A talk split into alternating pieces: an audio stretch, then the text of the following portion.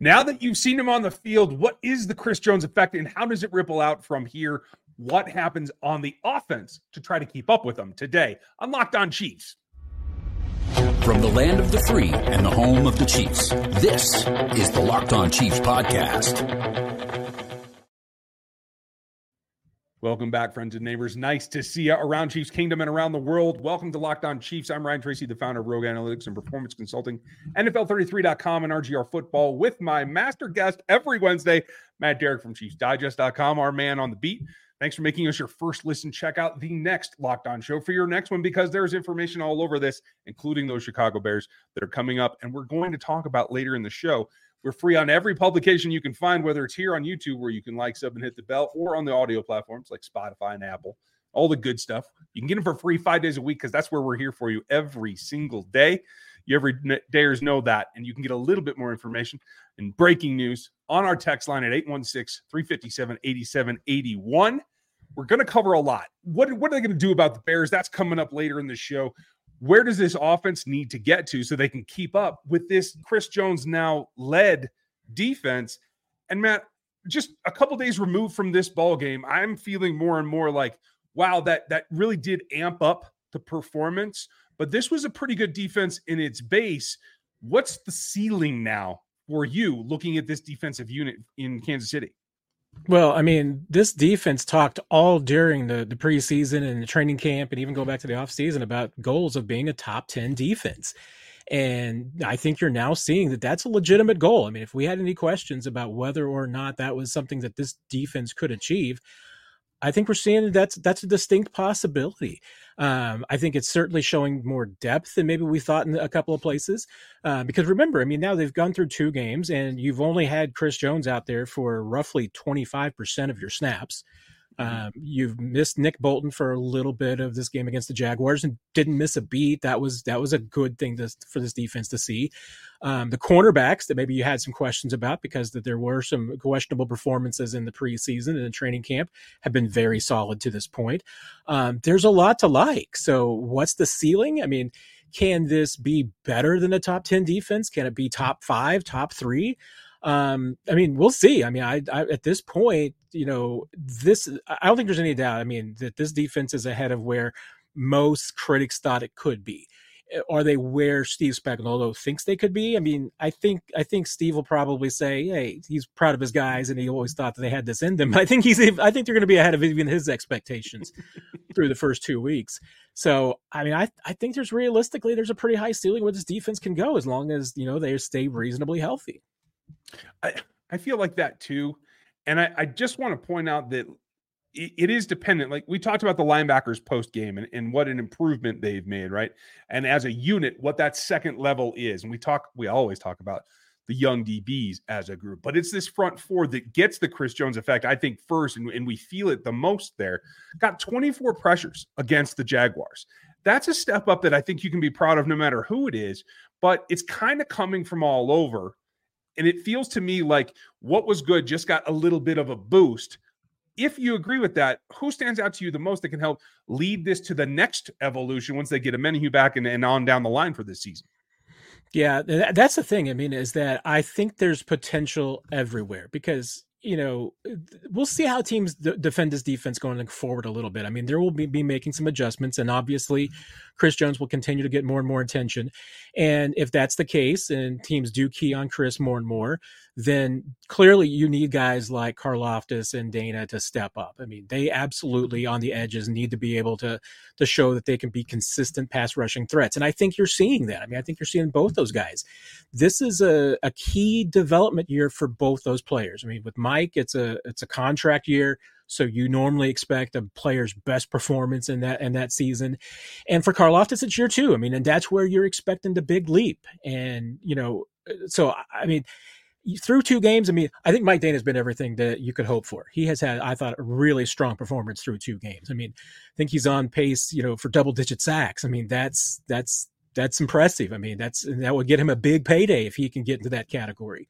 Uh, and Karlaftis, I think, has been fine too. It's it's going to be the other guys outside. I mean, the the Chiefs, I don't think, based on at least what we saw against Jacksonville, aren't going to have to to do as many you know out of the box things as maybe they did against Detroit to get some mm-hmm. pressure because against Detroit they did a lot of blitzing. I mean, 40% of the time they were blitzing.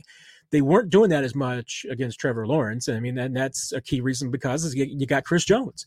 And so they can, but I think that that's also a benefit of that they have shown that they can get after the quarterback multiple ways. So this is not a one dimensional or a two dimensional pass rush. They can come at you from a lot of different directions. And that is going to be key because when you're facing, uh, I'll say more elite quarterbacks because I'm one of those skeptics of Trevor Lawrence. I mean, I, I, I acknowledge he's a good quarterback. I just don't know he's great. Um, you're going to face better quarterbacks than Trevor Lawrence. And when you do, I mean, now you, you, I think you've got multiple ways to go at them, and that's what you have to have.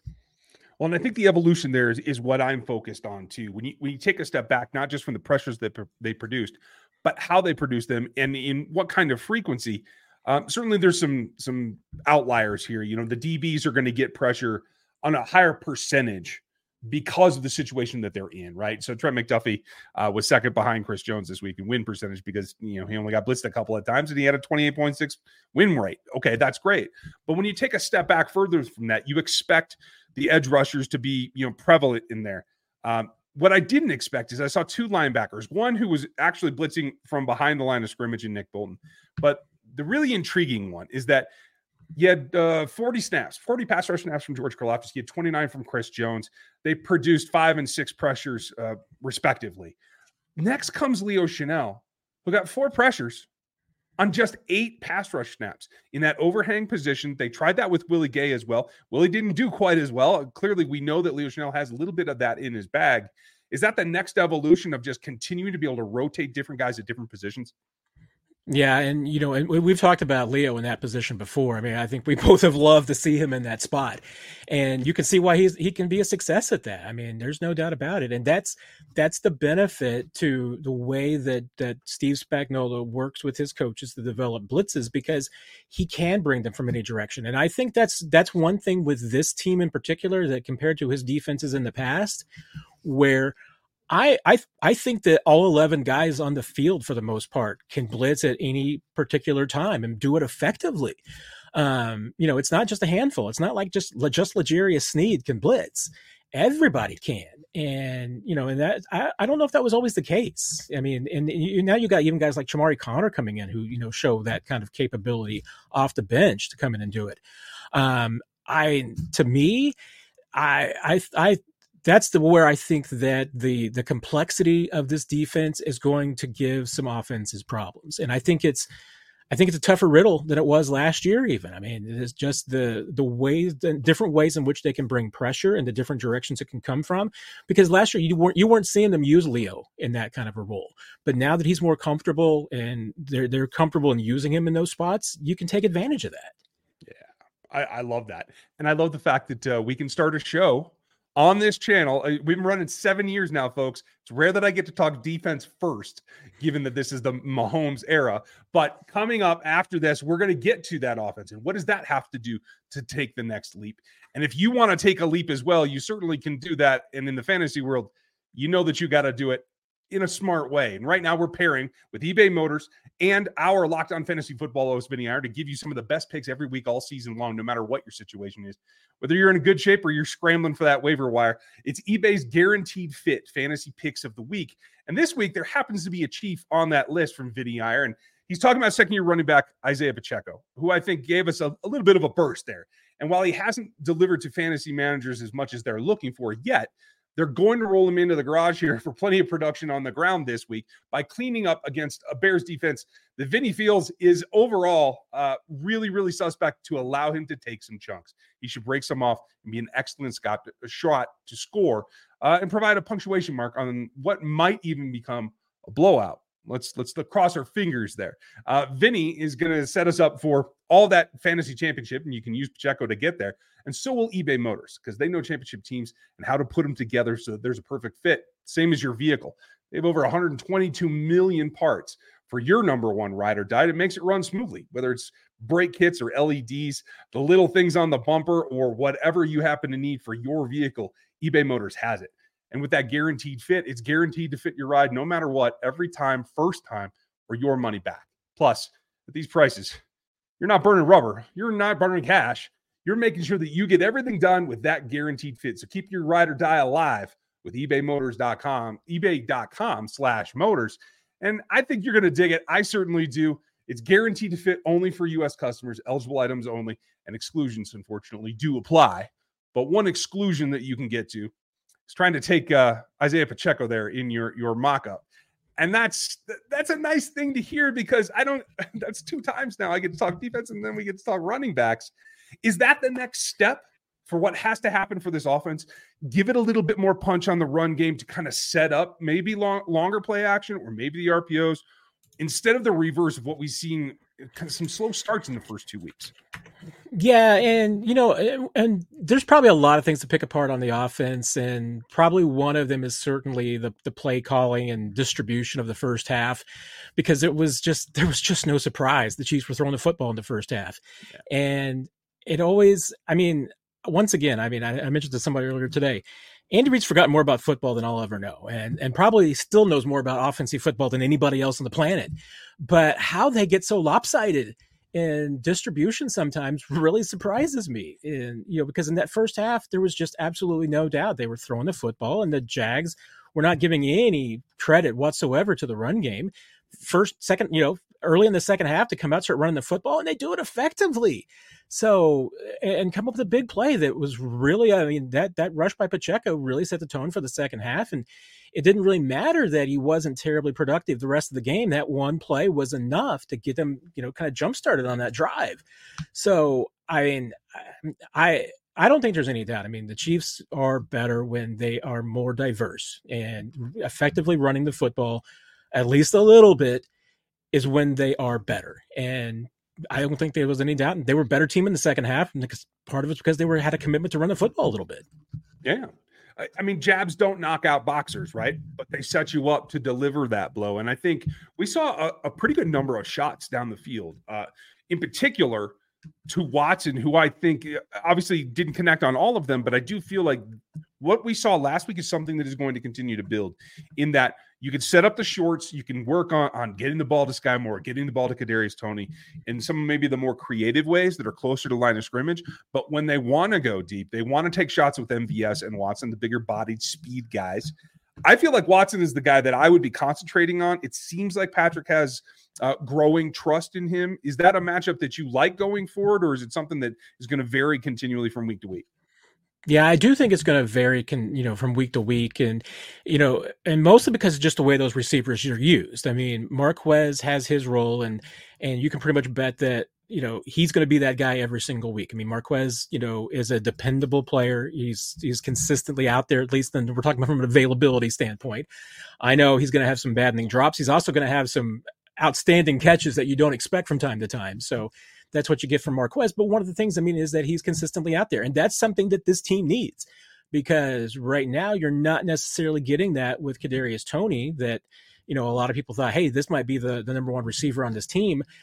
Availability is always going to be that toughest thing for him. So yeah, I mean, you know, Justin Watson is going to be the relief guy. I mean, he's the one who's going to be playing when somebody else is hurt for the most part.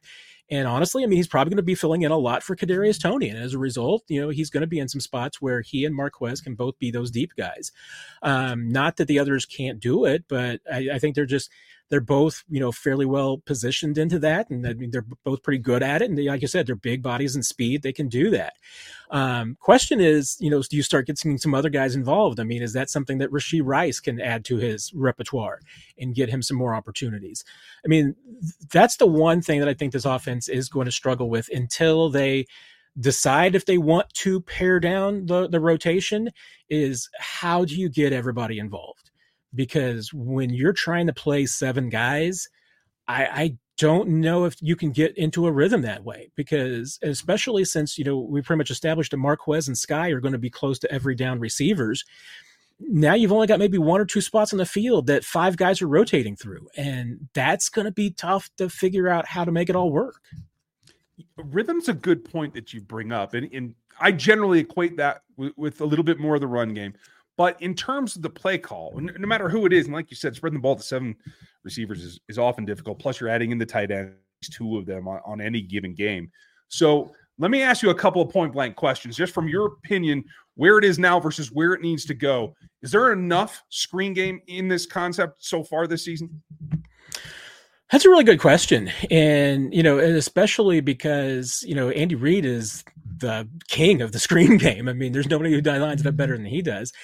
And and I don't know. I mean, we saw we saw a lot of it still in training camp, so I think that it's in there. Um, I don't necessarily think that we've seen as much of it in the first two weeks as we normally probably will. Maybe it's still something that they're working on because remember too, that's the other part of the screen game is that it's heavily contingent on your offensive line having everything down and having both your new tackles in, into that as well is certainly a factor. So is that something where you know they just still don't know if they have the timing down with the with the tackles to be com- as comfortable as they usually are in the screen game? Is it because you know McKinnon is one of those guys and you know they, they throw a lot of tight end screens and Kelce has been dinged up, so are they just getting away from it from a personnel standpoint? Maybe, um, but I mean, I, I still think that that is probably something where more is still to come you led me in perfectly from a different direction to my, my next question. And it is about the tackles. And it feels to me like that's part of the issue. Clearly, on the dropbacks, we understand about the, the lineup and all, all that. But it feels like the RPO game's been reduced in this game plan the first couple of weeks right mm. now in this offense.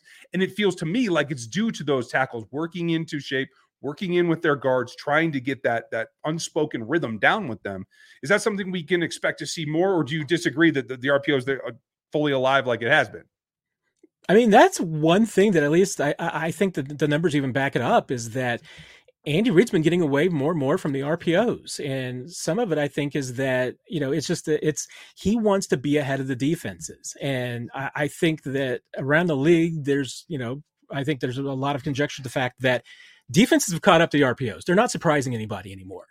So I mean, that to me, and and that's why I I I think that when we saw Andy start to get away a little bit more from the RPOs, was his acknowledgement that you know it's not as effective as it once was. So now it's mm-hmm. okay. What's the next thing that you can do to keep defenses off off offline and everything? And I think we've seen that. I mean, I think that you know with some of the things that they have done as far as you know, I mean, Andy shovel passes and some of the quick hits that they do and um, all the the motion. I mean, you know, I think they're they're still trying to find some other things, you know, and that brings up an interesting one for me because I, I I've been meaning I, I wanted to ask you, Ryan, is is what Tyreek Hill's doing in Miami legal? I'm like, I see that you guy know, running at the line of scrimmage, and I'm like, there are question marks there, right? Like, and everybody's going to push the bounds.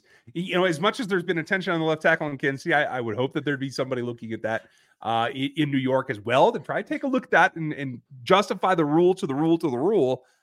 Let's see what happens there because I think there's enough focus to go around the league a little bit. But I, want to talk about the focus on the Chicago Bears and where they're going next. We're going to do that in just a second because right now, what we need to be focused on is how you can get in the action with, uh, I think, the easiest way and honestly, probably the most fun way to make your fantasy picks and, and get into that action right now. And that's over at Prize Picks because they make things super, super simple. It's the independently owned, largest daily fantasy sports uh, platform in America. It's the easiest way to make your picks. That's what it all comes down to.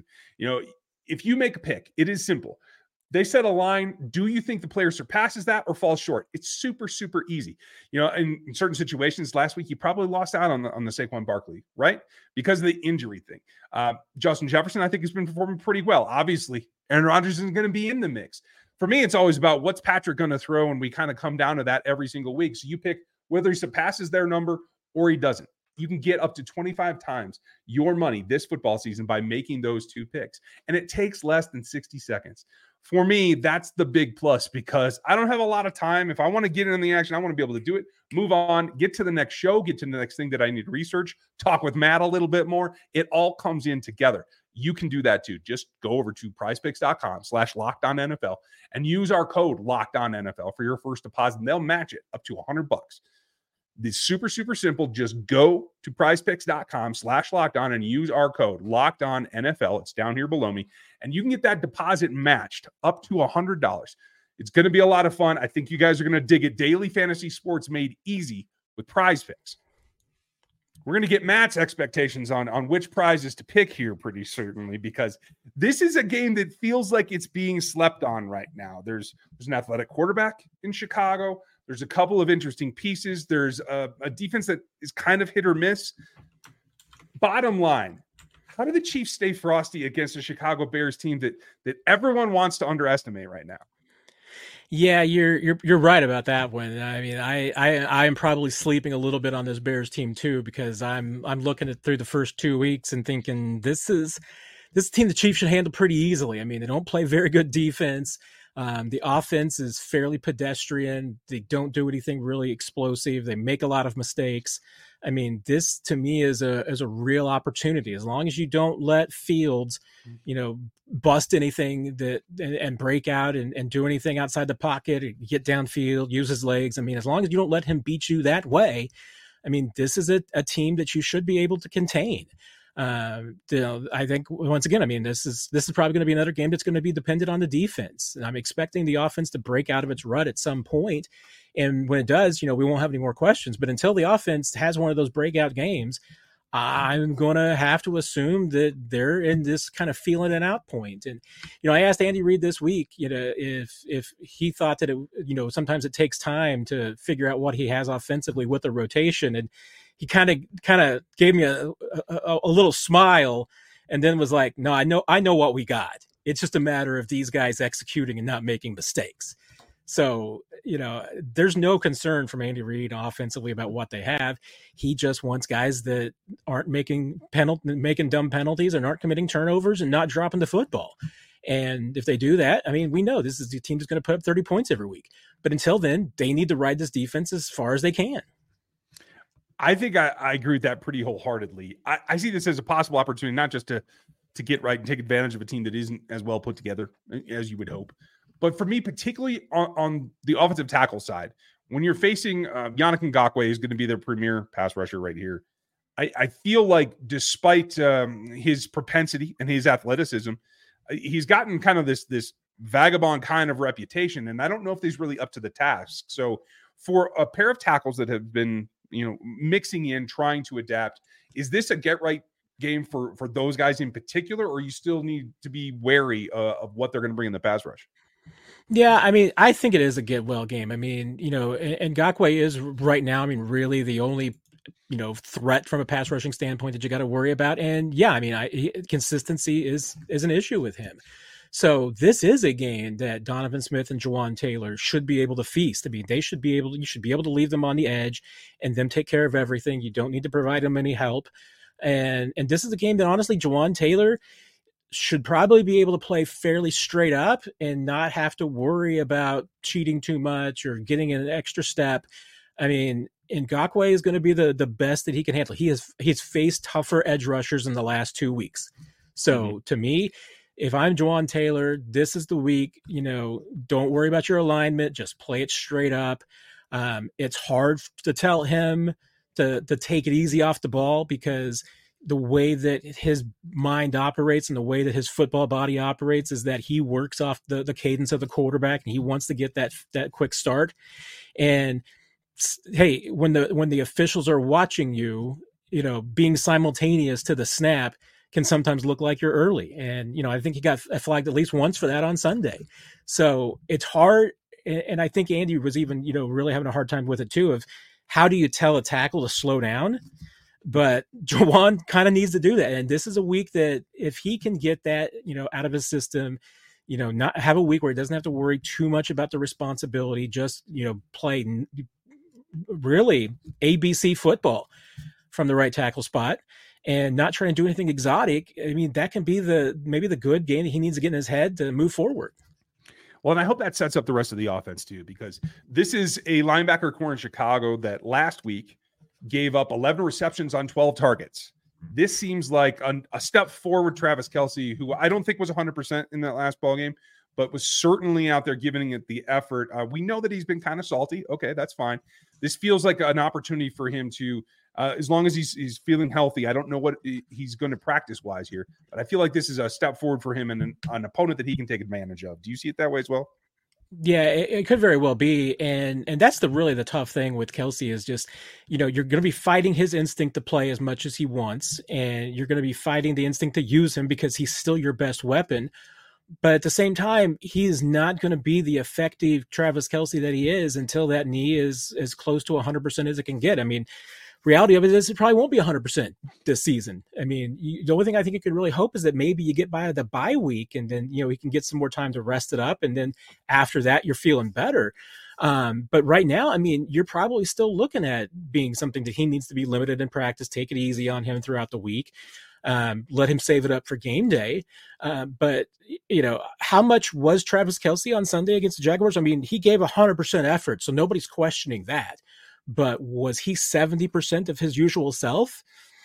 Maybe. Maybe. I mean, I mean, you know, I mean, because that's that's a nasty injury he's dealing with. That's a painful one to come through. So uh, that's the that's the only thing. I mean, this is an opportunity that if the Chiefs wanted to go light on Kelce this week, they can, and I wouldn't blame him for doing it. Yeah, I, would like to see them reduce that snap count, get them a few passes, move the chains when they have to. Hopefully, the rest of the offense can pick up the slack. I know it's early in the week for you, but do you have a, a feeling of the way this game can go? Yeah, I, I promised myself I wasn't going to take the Chiefs by double digits until they they actually proved to me that they could win a game by double digits. But then, you know, you look at the schedule and you look at what the Bears are doing, and it's like, I mean, if they do not win this game comfortably, I'm going to have some concerns on one side of the ball or the other. Um, it's either because the offense is still, you know, making mistakes, or the defense has taken a step back. I mean, otherwise, this should be a comfortable win for the Chiefs. If it's not, we'll have some questions afterwards, but I, am going to go with the Chiefs 24 10. Okay. I like where your head's at. You guys are going to hear my prediction on Friday along with Chris. We're going to be back tomorrow looking at the Bears. Lauren Cox is going to join us. You guys don't want to miss that because the truth is the truth is the truth, and he knows it. Matt, thank you for your time. Everyone, go check out ChiefsDigest.com and go sub at the YouTube channel for Chiefs Digest as well because you get that content as well. So, Matt, thanks for your time. We appreciate you. Appreciate you, Ryan. Appreciate everybody out there. Have a good one, folks. We'll be back with you tomorrow. We'll get going towards that Chicago Bears game. I hope you had a good one. Thanks for being with us today. We'll talk to you tomorrow.